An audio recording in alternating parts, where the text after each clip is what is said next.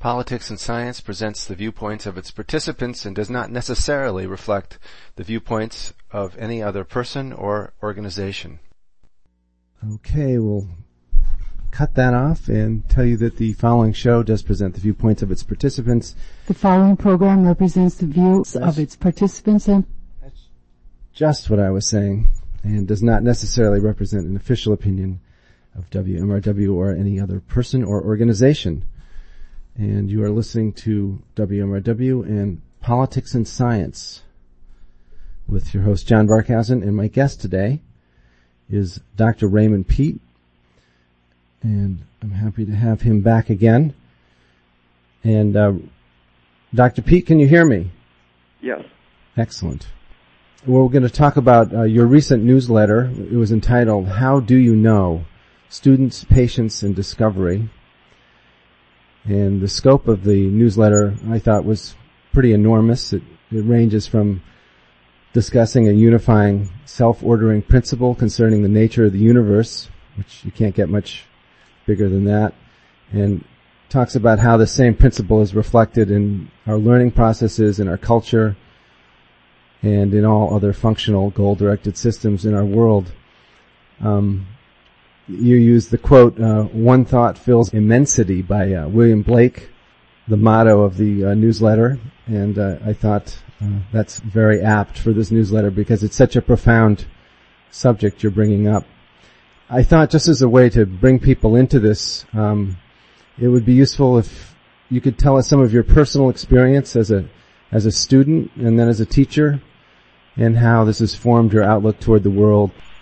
Um, my parents uh, had quite a few interesting books. Uh, they had got some from their parents, 19th century books, like I think it was a second or third edition of, of Darwin's Descent of Man, and they had a, a little collection of the little blue books uh, that were published, I think, in Kansas, Mm-hmm. uh, and uh, uh, they were the classics in five and ten cent versions, and uh, so there really was quite a variety of reading material when I was a little kid, and in encyclopedias, the older Encyclopedia Britannica and others uh, were pretty objective at that time uh, on issues like Darwin versus Lamarck and uh, gave the research done in the 20s, uh, early part of the 19th of the 20th century, uh, in different countries that gave me an orientation that uh, I began preferring the uh, the non-genetic uh, version of of the um, adaptation of individuals to the environment. Uh, and so by the late 1940s, when uh, the genetics doctrine was being imposed politically very powerfully through the U.S., uh, that made me start seeing the political significance of of science in general, and especially biology. Can you give us some sense of time? What year were you reading the little blue books? And Oh, um, right after uh, uh, I learned to read alley oop and such, uh, went right to the little blue books, probably 1940, okay, and then uh, all through the 40s, uh, my uh, parents uh, knew about uh, Peter Kropotkin's uh, political writings as well as his uh, mutual aid mm. factor of evolution, and so that was my uh, first political book was really Kropotkin's uh, biological work on evolution, and from that he uh, drew his anarchist political ideas, and uh, that fit in with the other stuff I had been reading on uh, the true Darwin, not the uh, pseudo-Darwinism that was promoted uh, after the, the um, 1940s. Mhm. Neo-Darwinism really was um, pretty much anti-Darwin. And in, in Darwin's introduction to the Descent of Man, he uh, pointed out that his ideas were being distorted and that he didn't say that uh, uh, the struggle for survival and natural selection was the uh, basic power of evolution. He named several other more Lamarckian uh, factors in evolution. That's more in line with uh, with what uh, Kropotkin was saying. Yeah. Yeah. Uh, Kropotkin emphasized cooperation within species and even between species in symbiosis and such. Although I was interested in science before I went to college, um, even by the time I was in college, I was convinced that uh, there was really something wrong with American and British science in particular. And so I concentrated on the humanities and uh, did my master's thesis on William Blake. And uh, that gave me a chance to uh, spend years uh, reading on history of philosophy and philosophy of science and so on. Uh, so when I years later finally did go back to uh, to a degree in science, I uh, had uh, sort of inoculated myself against uh, being indoctrinated and forced to believe the uh, very dogmatic ideas that make up American science. What gave you the clue that it was dogmatic and not uh, based in, in actuality? Oh, um, you hear the the joke about uh, Aristotle uh, having counted the, the, number of teeth in a donkey or something, and that being uh, repeated for hundreds of years.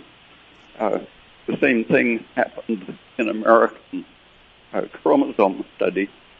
Uh, even though Germans were able to count and investigate the effect of chromosomes uh, way back really in the early 20th century, uh, they were uh, thinking of chromosomes as the carriers of heredity and uh, disturbances in chromosomes as being the cause cancer and so on. Uh, major American biologists didn't even believe that chromosomes had to do with heredity until the early 1920s. Hmm. And uh, in the 1940s, well, all the way up until 1956, American and English were still saying that humans have 48 chromosomes. And I had read enough in the 40s uh, to know that uh, people vary somewhat in their numbers, but the by far the most common number of chromosomes was 46 in normal humans and uh, somehow uh, this fixed idea, someone said it with great authority. So Americans and British just kept saying it over and over for decades. Hmm. And did you have some good teachers yourself personally uh, going through the school system? Oh, yeah, I had uh, three good teachers, I think, in the 19 years in college, university. Mm-hmm out of about 60, I guess.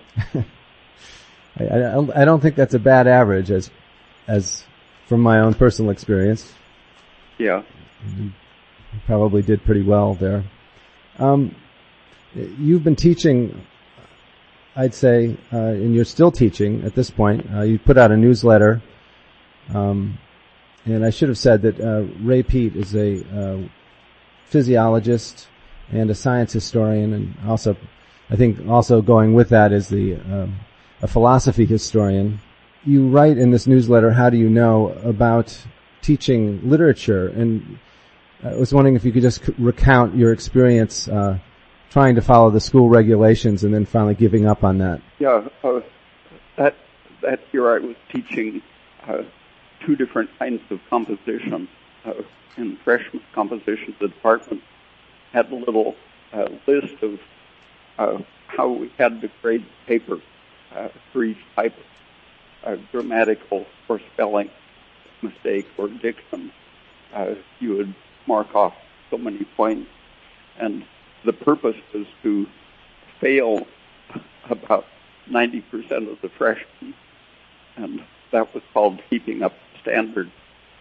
And I saw that after doing that for a few weeks, that the students were writing worse and worse because they saw that uh, they uh, tended to make mistakes when they uh, didn't have everything a very constant control. So they they started writing like first graders, Hmm. and uh, I had to read uh, several dozen of their papers, and uh, to save myself the, the, the suffering of reading first grade papers, I told them that I would from then on ignore the spelling, punctuation, and uh, the the things on that list, but I would grade them entirely on their ability to communicate something of interest to me. Hmm. And uh, within just a couple of weeks, uh, everyone was writing much better. And uh, I had my office partner uh, who was teaching similar classes following the same rules. I had him read some of the before and after papers and grade them. And he found that when I wasn't grading for errors, uh, the students were writing better according to his and the department standards. So that they were uh, supposedly keeping up standards while actually degrading the work output of the students. Yeah, that, that sounds like a dysfunctional uh, system, and, and I'm glad you were able to find a, a solution to that. Uh, Ray, we just got an email, and I think it's true that's saying that the, uh, your, the vo- your voice is being clipped all the time. Um, so I think we should probably hang up, and I'll try to reconnect with you and get a better connection. Okay, So I'll call you right back in about a minute. okay. Okay, sorry about that. So we are going to go to uh, a song for just a second, and I'm going to call Ray back.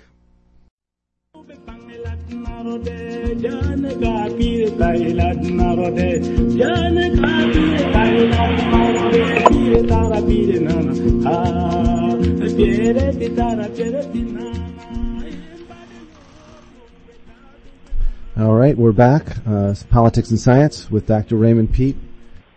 We were talking about uh, your teaching experience and uh, how you actually let the students write about things that were important to them, and suddenly their performance improved even on the even on the grammatical uh, criteria that the college was so worried about. Is that right? Yeah, um, and when I asked them to put their emphasis on communicating something and, and to not think about the mechanics of it, suddenly the mechanics improved as well as the content. And you uh, did you know about Carl Rogers at that point, or is that somebody you read about later? Were you influenced by him? Um, for a while, I was majoring in psychology in the 1950s, and uh, I read his uh, client-centered therapy uh, sometime in the late 50s. what was his influence on education, Carl Rogers? Um, he he went from his work showing that it's the um, uh, coherent personality of the therapist that makes a difference in uh, therapy situations, and not any uh, psychiatric uh, technique that they might apply. It's simply the the validity of uh, their communication with the client. Uh, he established that that was actually the the thing that made uh, uh, psychological therapy work, and then he, he extended that and uh, began popularizing the idea of student-centered uh, education. So that it was actually the psychiatrist or therapist uh, allowing the person to self-direct their own recovery, emotional recovery, that was working? Um, yeah, it was the, the process of listening deeply uh, that the um, patient, in effect, began hearing what they were saying themselves by having someone uh, understand what they were saying.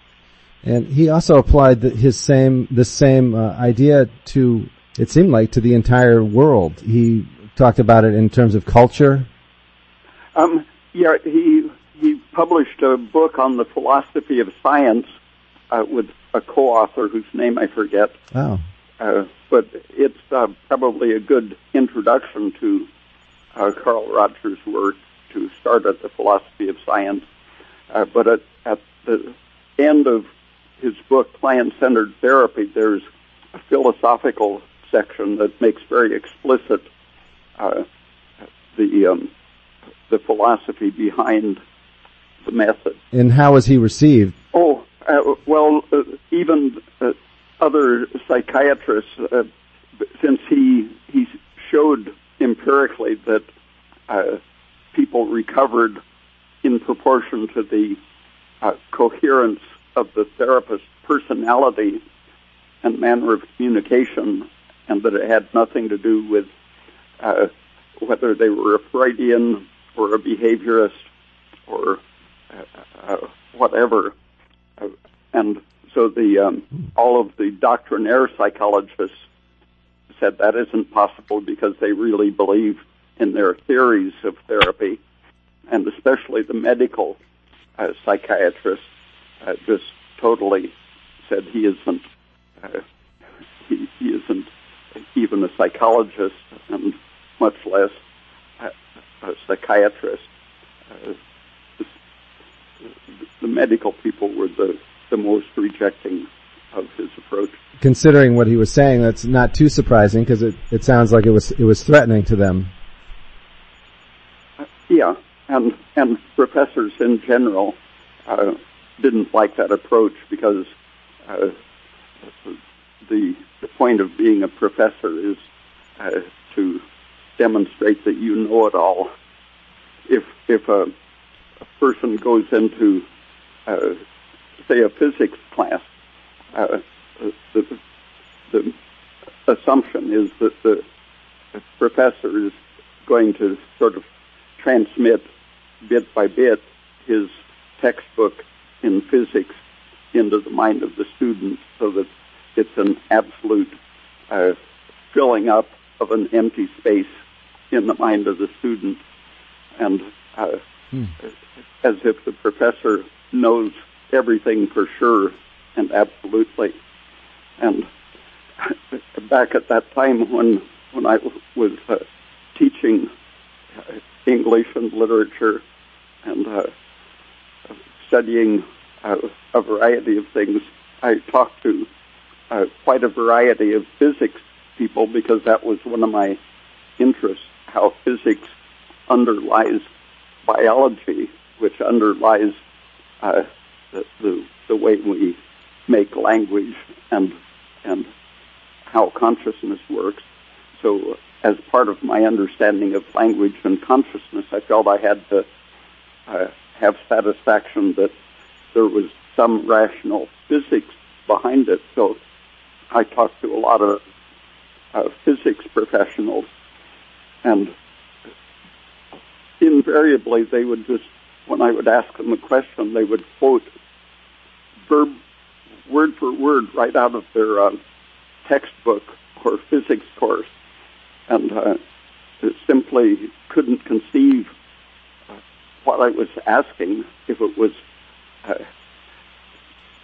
uh, an attempt to know anything other than what is in the physics book.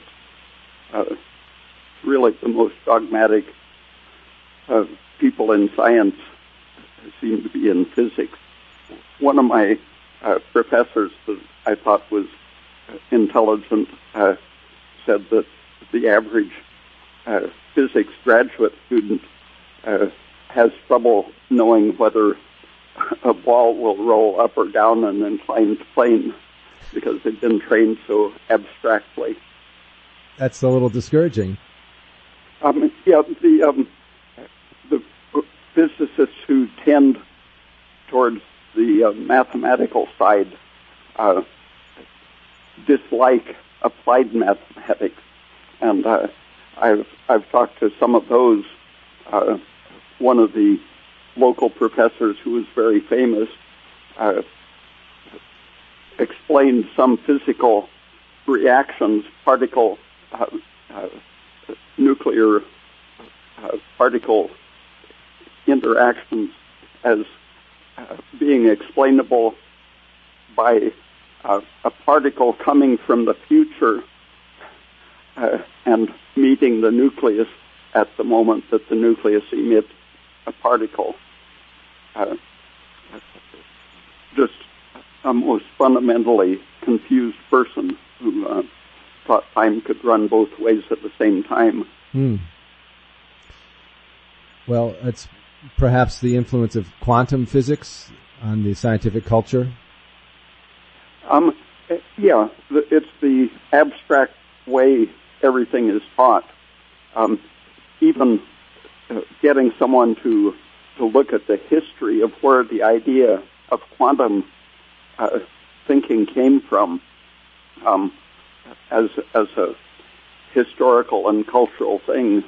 It uh, there have been a couple uh, books treating uh, the German physics community at that time and uh, showing how important idealistic philosophy was in their cultural context. And when you look at the uh, for example, Einstein's photoelectric uh, theory. Um, at that time, at the time that Einstein thought of um, the necessity to quantize light to explain uh, the way a certain frequency of light rather than intensity is needed to uh, liberate electrons. At the time he thought that, he was absolutely and simply mistaken about the electronic nature of matter. Uh, 20 or 30 years later, he learned otherwise, but at that time he subscribed to the idea that uh, matter is uh, an assemblage of uh, atomic particles, each one of which is electrically discrete, and that there is no electrical blurring across uh, the substance. Mm. Uh, when Michael Polanyi in 1915, coming from Hungary, uh, presented in Berlin uh, a description of his work in adsorption of gases onto solid surfaces uh, under pressure. Uh, Einstein was one of the people at the meeting that said, sorry, that isn't possible. Uh, you're thinking uh, in some kind of primitive Hungarian way, but here in Germany we know that uh, electrons are discretely attached to uh, atoms and that you don't get these things smearing out through space. Hmm. And it was that kind of thinking that, that was background to the quantized uh, physics that took over the world. But uh, Einstein, who was very instrumental in it, uh, was simply mistaken about how matter works.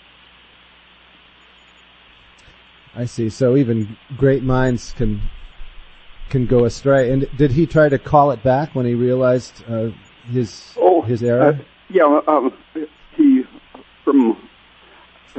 it, was about 1930 or so when uh, the adsorption people, uh, they they never admitted that Polanyi was right, uh, but they started uh, creating alternative ways to explain the um, experimental evidence that he had demonstrated. So uh, Polanyi's evidence was vindicated, but they told a different uh, story about how it worked. And from about that time on, Einstein uh, began saying uh, he couldn't uh, really accept the the whole quantum approach of to um, physical reality. I see. And we're talking about uh, to Dr. Raymond Peat, who's a physiologist uh, in Eugene, Oregon, and a science historian. And it's it sounds like that's an example of how a dogma uh, gets legs of its own and and walks off from even the people who originated the ideas. And we're also talking about learning and how it works best if it's self-organizing. Uh, and Carl Rogers uh, was postulating that that's a, an essential trait of of everything in nature. That uh, things tend to be self-organizing, and they tend to uh, try to live up to their uh, fullest potential. Uh, well, it's it's in the biological uh, idea of what a cell and an organism is, where you see the the greatest the the clearest demonstration of of uh, that principle uh, in sociology and therapy and so on. Uh, people think uh, those aren't really very scientific anyway, and in physics, uh, the dogma is so strong that they don't. There's no possibility really to talk sensibly to the believers. But in biology, uh, there has been such a huge amount of of uh, data accumulated uh, showing that uh, things are open and flexible, and that the um, trying to explain them in terms of uh, uh, these uh, quantized eternal parts just doesn't work. But that's that's where molecular biology and uh, the dominant theory of genetics came from uh, a belief in an otherworldly nature of the gene. That uh, what they were doing was uh, agreeing with the uh, theological uh, rejection of evolution, and Mendel was was a monk who gained his own uh, professional uh, standing by uh, seeming to have disproved evolution by showing, showing that traits are eternal even though the organisms seem to change. He showed that they're only changing their appearance, but their essential nature is timeless. Uh, so the hmm. church people like Mendel's work, but then English biologists found it and uh, took it up again for the same reason that they hated uh, some of the things that Darwin said, which agreed with Lamarck, which was that organisms can be changed by their experience. And that has racial overtones. If you say that working class people uh, can radically uh, change their nature and become philosophers, uh, that uh, messes with the whole authoritarian social system. And so uh, the English ruling class biologists uh, loved the, the Mendelian approach because it said Darwin and Lamarck were both profoundly mistaken about how evolution works. Hmm. That's fascinating. So really, genetics just grew out of a a way. To, uh, they found a way. Scientists found a way to to appease the church, who was didn't like the idea of evolution, but genes represented something eternal that God could create. Uh, yeah, one of the things in the 50s that uh, made me think American biology was ridiculous was that uh, they believed that genes would specify everything, including the way we thought and uh, the way each synapse, every nerve cell was supposed to be genetically determined as to location and the way it uh, synapsed with other nerves.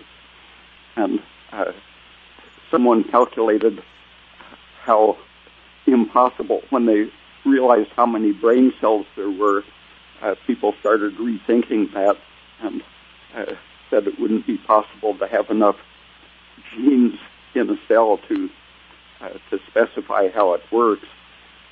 And uh, as as the uh, genetics uh, people learned more about DNA, it turned out that uh, the great bulk of the DNA isn't there for genetic purposes.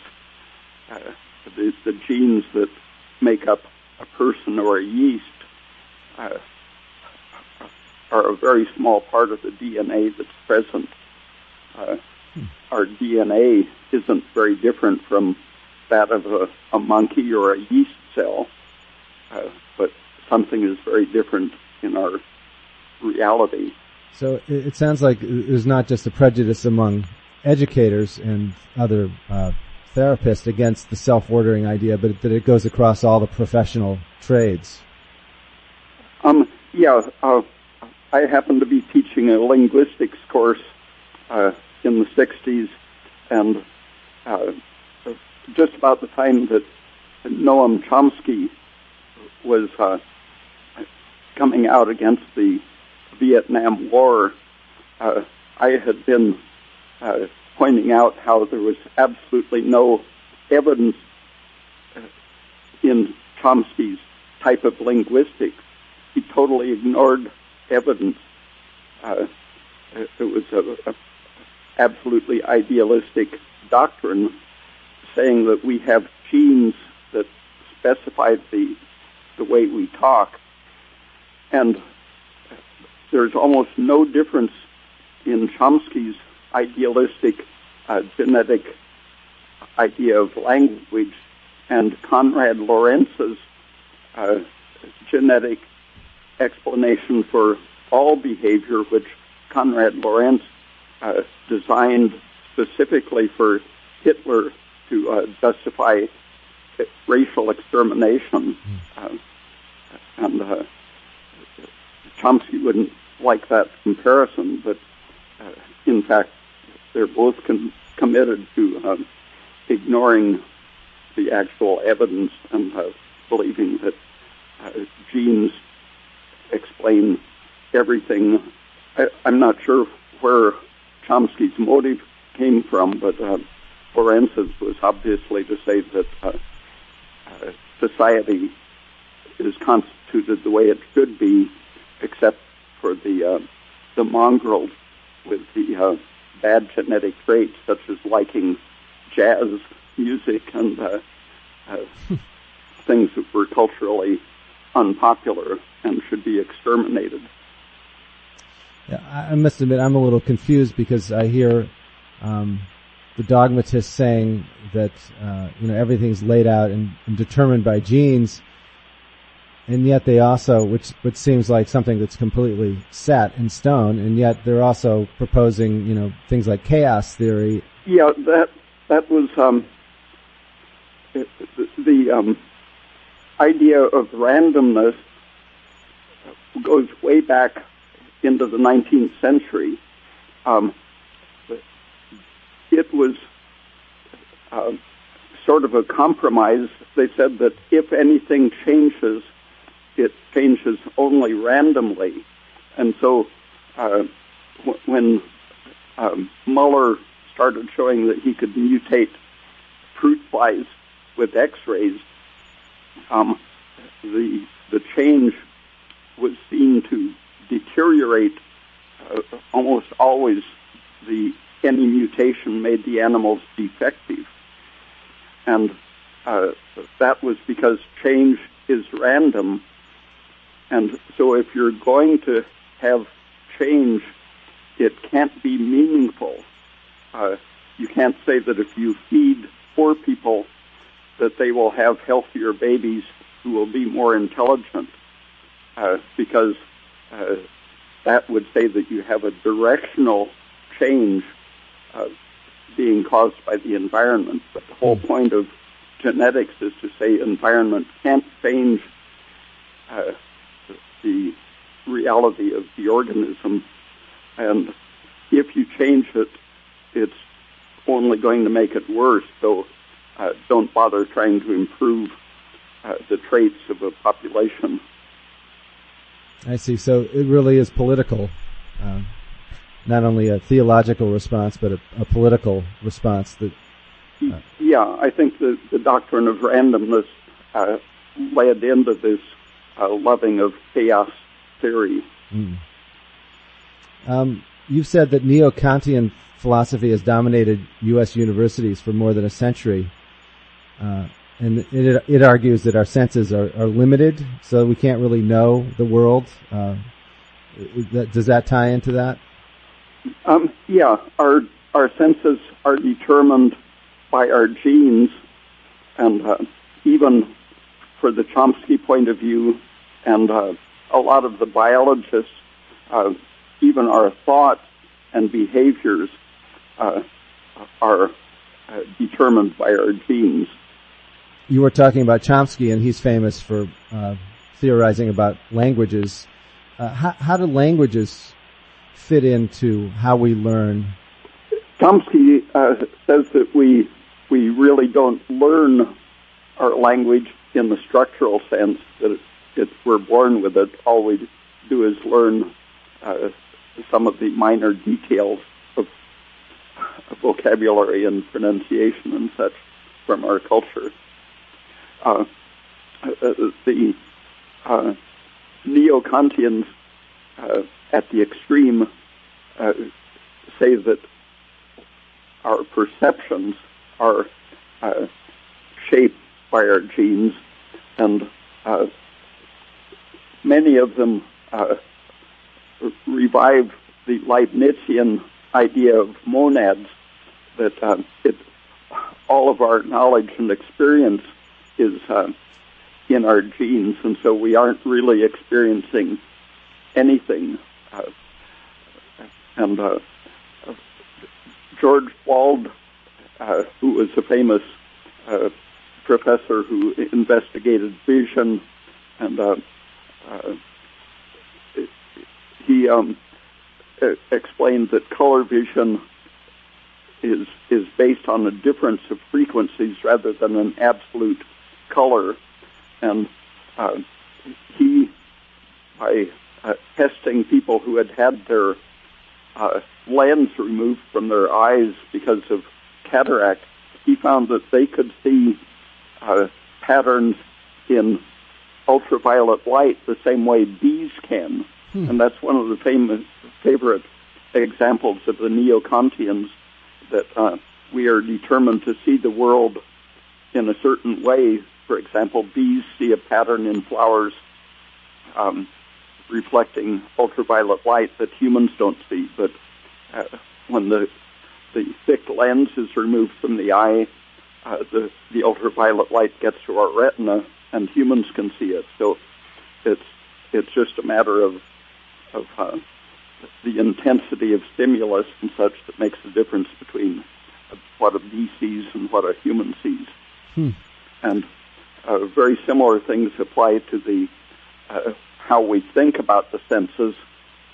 Um, uh, some people say that bees and and birds and other animals each has its uh, genetically programmed way of thinking about what it experiences, and so we can never really know uh, what a bee or an ant is thinking uh, because they are only following genetic rules.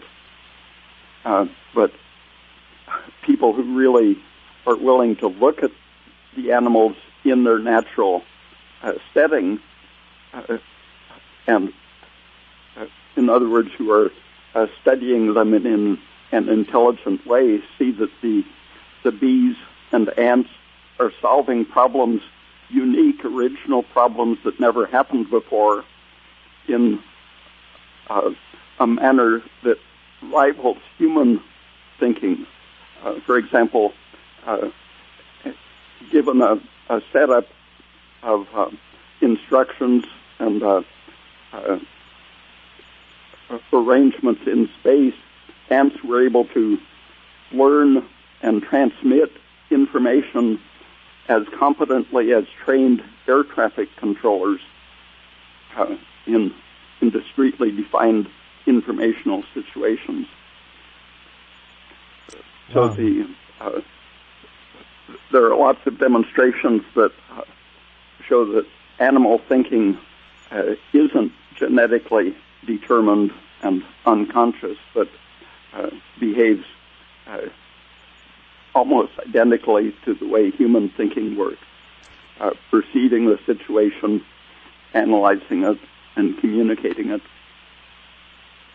I've never understood why we separated ourselves from the animals to begin with, because it just seems like another form of elitism. It's it's obvious that, obvious that we're you know very related to all the other beings on this earth, especially mammals, and uh, it seemed like some insecure elitism that drove us to put us on a pedestal. Um, yeah, uh, there. Uh, just a few decades ago, some of the most famous uh, professors in the country were saying that uh, uh, there are subhumans and and real humans, and that working class people are genetically inferior, and that uh, with with a, an improved society, uh, there won't be any exceptions to the um, uh, stratification so that working class people will all go to the bottom uh, genetically, uh, and that the uh, talented people will all rise to the top. Uh, that uh, people will never change status once the society sorts things out, so that poor people will never try to get a college education. Hmm. So it's it's kind of like the old uh, European world attitude where people kind of uh, are relegated into their careers at a very young age uh, by how they test in uh, schools. Uh, yeah, I, I wasn't the bell curve um, co-authored by Herrnstein and Murray. Uh, Herrnstein was a famous Harvard professor who said that we needed a proper meritocracy where uh, there there wasn't the confusion of trying to educate working class people. Yeah, well, it sounds like the uh, the same system that you were teaching in, where they wanted to eliminate a certain number of the students from the student body by the time the course was done. So it's more of a filter than an education device. Uh, Ray, I, I, was wondering if you could address uh, some of the other aspects of the article you recently wrote, the newsletter, How Do You Know? Students, Patience, and Discovery. Uh, you talked about um, Alfred Korzybski, I believe, and also uh, Paulo Freire, both pointing out the, uh, the use of language and the use of abstractions in education and how that's a help and a hindrance. Um, yeah, Paulo Freire um, was um, a person who had an empirical view of reality and that uh, when people realized that they could define the words of their language, uh, it caused them to uh, start thinking rather than simply accepting what uh, the their betters wanted to impose on them. And uh, so he asked people to uh, choose a vocabulary that they wanted to uh, investigate and to define the terms themselves and uh, then to test their definitions and uh, a true uh, empirical approach to reality. And uh, Korzybski uh, pr- pretty much got stuck in the idea that there were gradients of concreteness and generality and the truth involved uh, getting down to the specific concrete facts. And uh, he he was uh, basically an enemy of of the idea that uh, there could be a critical approach on the general level and that general uh, perceptions and concepts were ultimately uh, just as valid as concrete naming of individual situations. Uh, he wanted uh, the um, the proper scientific language. He wanted it to have uh, coefficients or diacritical marks indicating uh, the particular individual and the particular time that you're referring to, hmm. uh, and implying that generalities were always uh, farther from reality. But if you realize that all of the facts are, uh, whether you're talking about an atom here and now, uh, an organism, or uh, a process, uh, we're talking about patterns of experience. And uh, if if a person doesn't look for a pattern on the scale of generality, naturally they're not going to find it. And it's the same thing as as assuming that everything an ant does is stupid. Uh, people like the famous uh, uh, E.O. Wilson, I think his name is, uh, who has written famous books on ants, basically believes ants are stupid, but uh, it's simply because he investigated them in stupid ways that failed to look at their unique response to unique cir- circumstances. And uh, so if, if a person doesn't look for a general phenomenon, naturally you're not going to find it. But if you look uh, with skill for general behavior, then you're going to see things that are uh, maybe of, of the maximum importance. Uh, for example, uh, when people are studying cancer, uh, the genetic people uh, don't look for field phenomena, and so they can't see them. But uh, whenever someone looks for such a thing as a cancer field, they see that it's there. For example, the uh, uh, definitive cancer cells are surrounded by a field of precancerous cells, and it fades off into simply inflamed or stressed cells. Mm.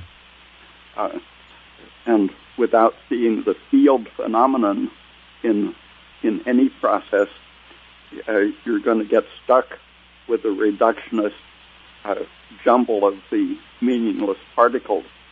Uh, and the government has some uh, amazing giant computers that they uh, stuff with the observations of uh, what enzymes and genes and signal substances are doing and think that they'll come up with something, but uh, they're failing to simply look intelligently at the field behavior or the, the way the thing is functioning as a whole through time and space. And uh, that's sort of the difference between uh, the the way von Bertalanffy looked at systems theory and uh, the way P.K. Anokhin uh, derived his uh, more cybernetic kind of approach to systems thinking. You said Ano- uh, Anokhin came up with the the uh, concept of feedback, something we all use today. Um, yeah, it became in English. It became uh, popularized by uh, Norbert Wiener, uh, but uh, all of the concepts were developed about 15 years before that by P.K. Anokhin, who was one of uh, Pavlov's uh, colleagues. Anokhin saw that it was uh, what was able to explain the development of an embryo meaningfully instead of the embryo being guided blindly by genetic reactions. Uh, each of the cells and systems was responding to the situation it found itself in at any moment and uh, adjusting itself, changing its metabolism, and uh, uh, restructuring itself. Every time the situation changed, the particles changed to suit the situation, uh, where the, the genetic theory has this infinitely complex idea that all of these uh, constantly changing developmental processes have to be spelled out in the gene somehow and, and somehow read at the proper time. It, it just is impossible when you try to uh, guide it like clockwork from the inside, but when it's a matter of responsiveness to the presently perceived situation, it'll explain how an embryo develops. And uh, and Okun has then applied it for for many years to all of the uh, aspects of uh, learning, brain development, and uh, physiology in general. Hmm. Um, we're running out of time, so we should probably sum up. But um, I was my interest was piqued by one thing you wrote, which was that Anokhin found principles that would, would explain the origin of organs and their functions, and that would also apply to the interactions between individuals. So he saw the micro and the macro principle yeah, of self-organizing. Um, some of his books are available in English, and uh, one of the interesting things uh, about his understanding of brain function was that he argued that it's impossible to explain uh, the basic processes of hearing and seeing and learning in terms of an, an on or off, uh, all or none function of, of nerve communication. Uh, he said that uh, each nerve basically has an intelligent uh, awareness of what's happening, much more than just being a switch that goes on and off. He said that each nerve is receiving uh, complex signals from its extremity to its center and adjusting uh, the way the developing organism does at other levels. Hmm. So everything is self-organizing from the whole right down to the, the cells. Uh, yeah, and uh, one of my professors of biochemistry, Sidney Bernhard, I took reading and conference courses from him where I would uh, bring him a book by Albert Szent-Györgyi, for example, and and he would read it and say, not scientific enough, and and then he would suggest I read something, and uh, he was a very bright but very skeptical person. But uh, he published a series of papers showing that uh, the all of the basic assumptions of biochemistry, which uh, the idea is that you squash up a cell, float the enzymes in a, a solution of water and salt, and that by diffusion, the, um, uh, the particles will meet the enzyme and react and so on. He showed that uh, in the glycolytic uh, metabolism of, in which uh, glucose enters and uh, uh, lactate or pyruvate or carbon dioxide comes out, mm-hmm. he showed that the enzymes outnumber the substrate molecules, and the, the um, reaction involves one enzyme handing off the product of its reaction to the next enzyme. So it isn't a random uh, diffusion of material through water randomly finding an enzyme, but it's a, a totally organized enzyme to enzyme handoff of the material that they're working on. Huh. And That's... he did that simply by counting molecules, which uh, anyone could have done, but they they were so committed to the idea of randomness in an, a watery solution uh, that uh, they totally missed the point of what's happening in the cell. Uh, we have a number of questions that have come in by email. Uh, two of them are, are pretty similar. Uh, one is, what would you recommend to a young person who wants to study biology? Uh, he has a degree in English. And the other person was wondering what research uh, we can trust? Oh, well, don't trust anything. Okay. Uh, yeah, just read it carefully and think about what they're doing and, and even think about who they are and what they're trying to, to do.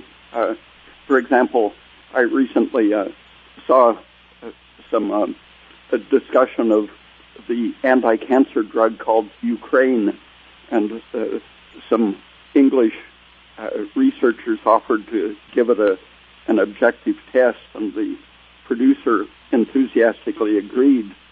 But then, when he learned what they were going to do, he said, "Well, no, I want an independent evaluation." And they wrote articles in Lancet uh, saying he, the, the producer, was unwilling to submit it to a, an objective test. But when I looked at their 200 or so previous publications, they were absolutely aligned with the um,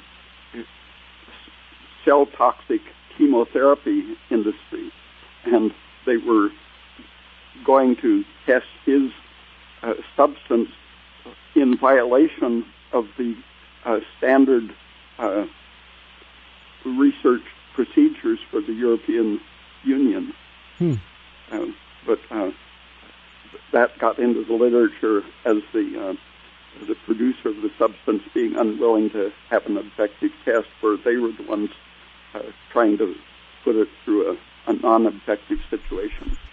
Reading about the history of, of the person making the claim is part of the process of finding out what they're doing and, and just carefully looking at the nature of their work will about nine times out of ten show that they're uh, they have some ulterior motive. And about um, where to start, uh, probably Gilbert Ling is uh, a good place to uh, reorient to how the the biological community works and uh, how they have ignored Ling for uh, almost 60 years now. Mm-hmm. Uh, um, and the few uh, I've I've looked at the literature citing Ling and see that when someone misquoted, totally misstated what Ling said, his misquotation uh, went down through about a dozen repetitions in which people claiming to have read Ling were simply misquoting uh, a misstatement Mm. about Gilbert Ling. So uh, that one uh, error led to uh, deliberate misrepresentations of, of Gilbert Ling's work. So when you really pay attention to Gilbert Ling, what you're doing is is seeing a lot of corruption in the biological uh, community. We'll have to leave it there, Ray. Uh, we're out of time. Okay. And another person asked uh, if you'd put a book out with all of your dietary recommendations laid out in one place so people could gain a clear understanding of what to eat and what not to eat. So, Uh, no, not really. It's coming out gradually in my newsletters. okay, and I'll give that information out right now. We're out of time. Thanks so much, Ray.